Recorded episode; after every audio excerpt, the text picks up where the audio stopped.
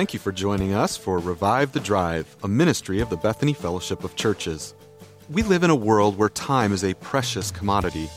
One of the avenues for reviving our souls is the necessary commute to and from the many places our schedules take us. As the wheels of the car begin to turn, join our panel and set the wheels of your mind in motion as you consider the significance and impact of theology on everyday life. Let's listen in as our pastors talk theology. Welcome back to Revive the Drive. I'm Pastor Art Georges, and I'm joined by Pastors Rich Burkle and Daniel Bennett.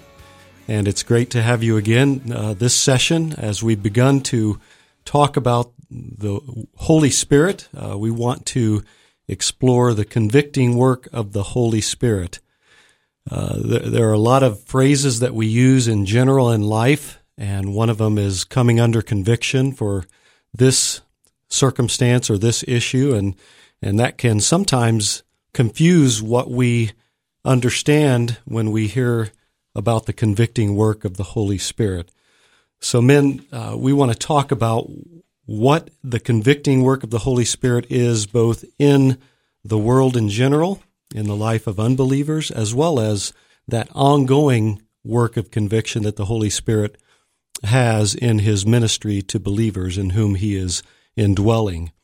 Um, John chapter 16, verses 8 through 11, uh, are uh, one of the more clear passages when Jesus talks about the convicting work of the Holy Spirit. He says to his disciples on that night that he was betrayed, he says, uh, of the Holy Spirit, he says, and he, when he comes, will convict the world concerning sin and righteousness and judgment concerning sin because they do not believe in me, and concerning righteousness because I go to the Father, and you no longer hold me, no longer behold me, rather, and concerning judgment because the ruler of this world has been judged.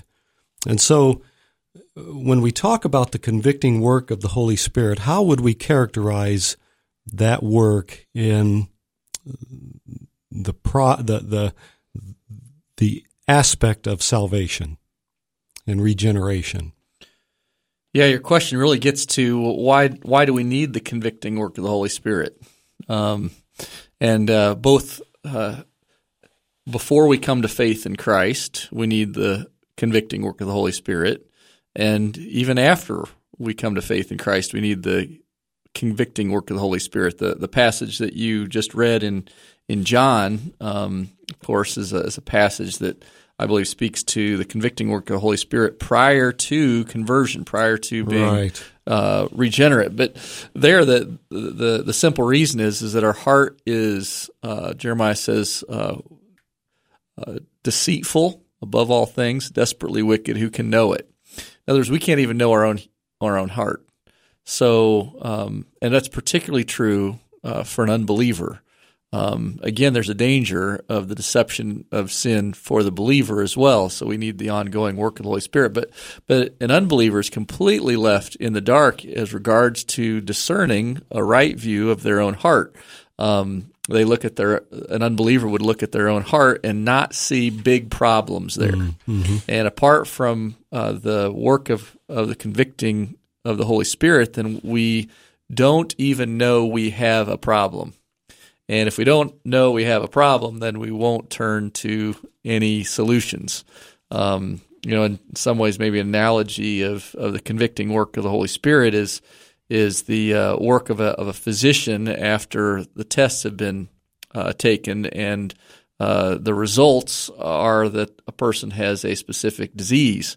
Uh, well, prior, the, the person may be feeling great. Um, they they see no need for surgery, no need for intensive treatment, but uh, the work of the doctor is I need to communicate truth regarding what's happening inside this person's mm-hmm. body so that this person will be motivated to take treatment that is uh, very serious and will be perhaps uh, again very very difficult humbling to uh, to undergo.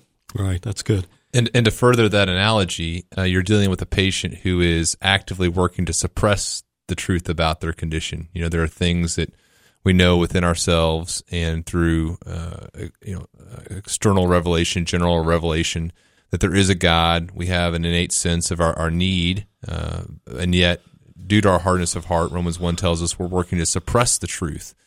And it would seem from uh, what we see in Scripture as well that the Holy Spirit's ministry, uh, apart from a, a, an extra supernatural work on his part, we work to suppress that ministry of conviction as well.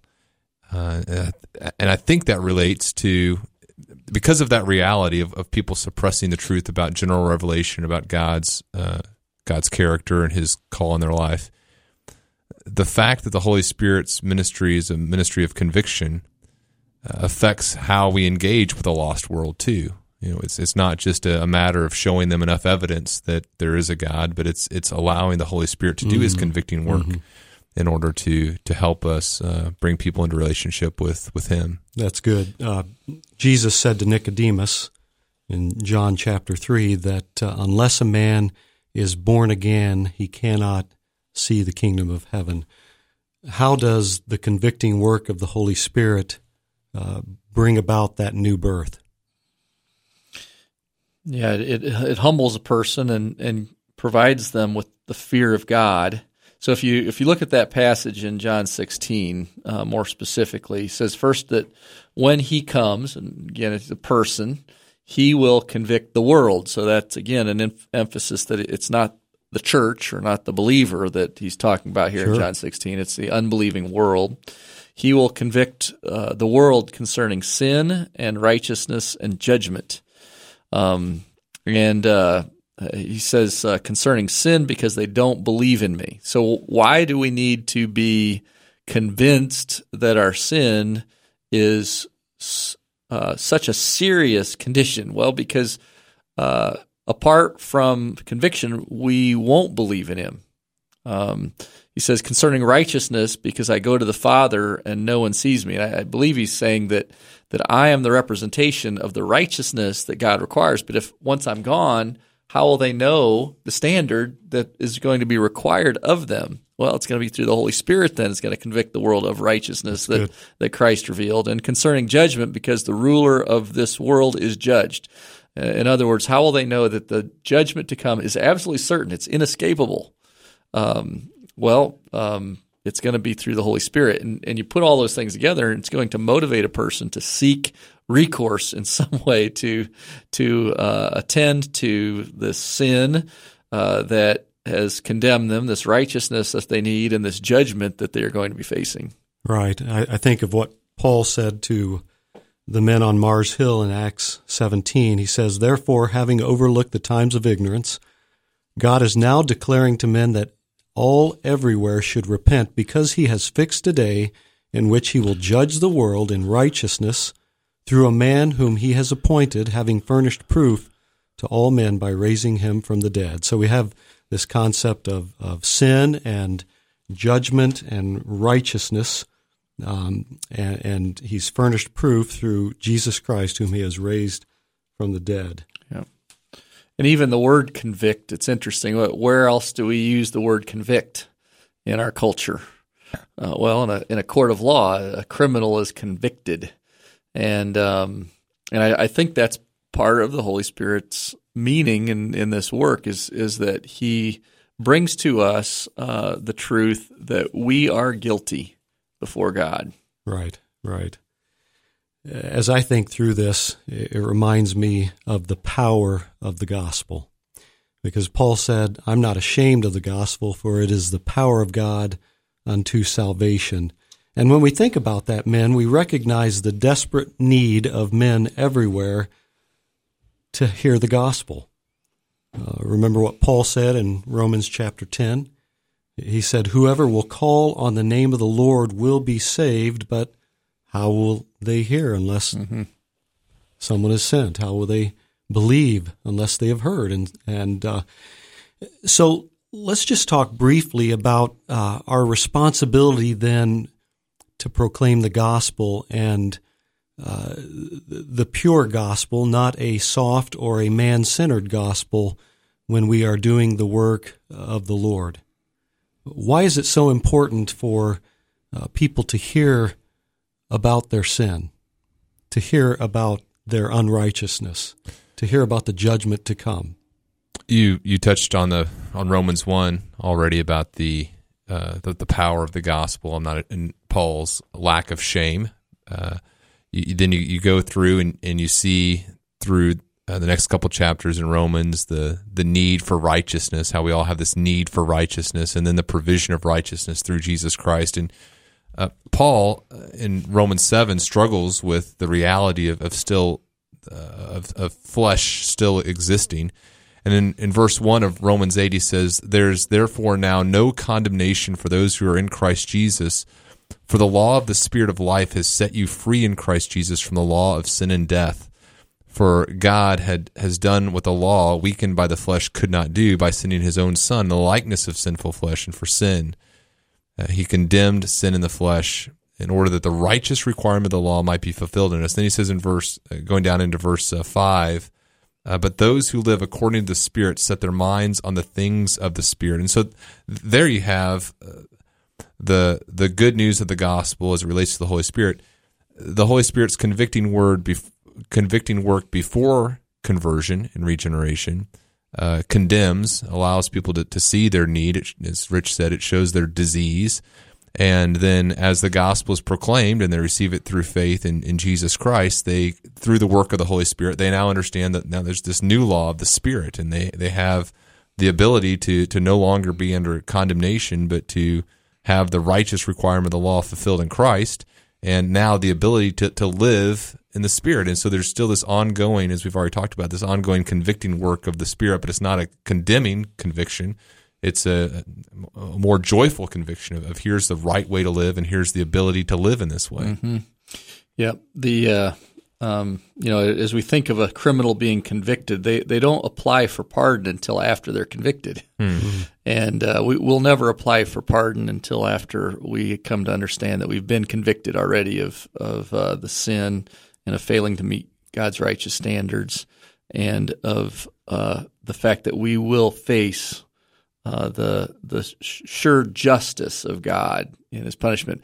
We often think of this idea of convicting of the, of the work of the Holy Spirit as being kind of a frowning work, mm. um, and there is a sense of, of the sternness, and yet it's, it's not celebratory, you know.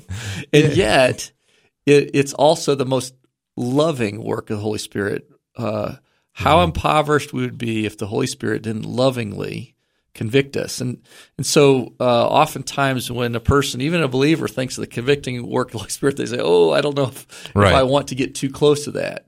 But uh, we should desire that uh, perhaps more uh, and first as a foundational uh, than any other work, because the other works of the Holy Spirit in our lives uh, really Build are impeded, that. right? Are impeded apart from His convicting work. And what a pleasant thing that God loves us enough to convict us. Mm. Well, it's cliche to say, but you know, you first have to admit you have a problem. Right. It's interesting. Uh, I believe today or yesterday, one of our former Illinois governors was released from prison, and uh, they. I was listening to radio, and they're interviewing we have no uh, dearth of politicians in Illinois who have been in the penitentiary right. system, but so they're interviewing others and talking to them, and, and, over and over again, it was, yeah, it was great to be to be out, but what kept me going was I knew I was innocent. Mm. Four of our last seven governors who've been in jail knew they were innocent. Uh, but you, you, there's kind of a sadness as you hear that because you recognize, um, it, it, there, there hasn't been a real recognition of wrongdoing yet, which is going to impede them not just uh, in in their social lives, but but in their spiritual lives as well. Yeah. The the most off, awful frown of God really is in Romans one, where He does the opposite of convicting, as He gives people over to their sin, passive judgment. And sense, yeah. and uh, you know when we think of a person becoming convicted about sin, you, you think, "Wow, God loves that person. That's the reason why He's mm. engaging it." Now, the person still can can do one of two things with the conviction of the Holy Spirit. So being convicted has no value in and of itself. A person either receives by faith the grace of God or rejects uh, the convicting work of the Holy Spirit and, and uh, ignores it. And of course, what a tragedy uh, mm-hmm. to have God love us to bring our sin to us so that we could be rescued and, and then to still uh, choose sin. Yeah. We're in a culture that values tolerance and uh, disvalues uh, truth or a, a, an objective moral standard? What place does God's law have in the work of the Holy Spirit yeah. to convict? That's an awesome question because you asked the question, how does the Holy Spirit convict? And, and I suppose the Holy Spirit can use almost any means. He, he could use a dream, you know, uh, that we would have at night, a nightmare. And I don't doubt that the Holy Spirit hasn't used all the means uh, that are, are possible. But very clearly, it's underneath the preaching uh, of the Scriptures, underneath the proclamation of Scripture, that the Holy Spirit convicts people mm of sin, righteousness, and judgment. We, we see this in the book of Acts right away that, that spirit empowered preaching caused people to be cut to the heart. Mm. And uh, um, so, so if we as believers in particular desire more of the convicting work of the Holy Spirit because we say, I don't want to live in ignorance of the sin that is in my heart. I think we pray. We pray uh, with the psalmist, um, "Search me, O God, and, and know me. See if there's any wicked way in me, uh, lead me in the way everlasting. In other words, we want to assume that there is much more wickedness in our hearts than what we are aware, and mm-hmm. that's a hard hard issue for us to come to because we're kind of proud people. We think I think I know myself, and in fact, when somebody else points out a sin, we we kind of you know blow up our chest and say, you know, how dare you? Yeah. Um, but the the healthy believer begins with the assumption I don't know how wicked my own heart is, right. and I need the Holy Spirit to show me. Um, and so we go to the scriptures knowing that that's the instrument that God uses, but also with our friends. You know, how am I going to convince my unbelieving neighbor um, that uh, they need a savior? And uh, well, it's it's through the uh, scriptures that the Holy Spirit uh, will bring conviction. Right, right. J.C. Ryle has said in his book on holiness, a true Christian is one who has not only peace of conscience, but war within. He may be known by his warfare as well as his peace. And, and I believe that what he's referring to there is the convicting, ongoing convicting work of the Holy Spirit to show us our uh, sin and our need for confession and constant cleansing and uh, renewal uh, in our relationship with our great God. Well, that's just a a, a uh, small sampling of the convicting work of the Holy Spirit. We trust that it's been encouraging to you to know uh, just a portion of the work of the Holy Spirit in us, and as well as His work in conversion of souls. Thanks for joining us in this session of Revive the Drive. We'll see you back soon.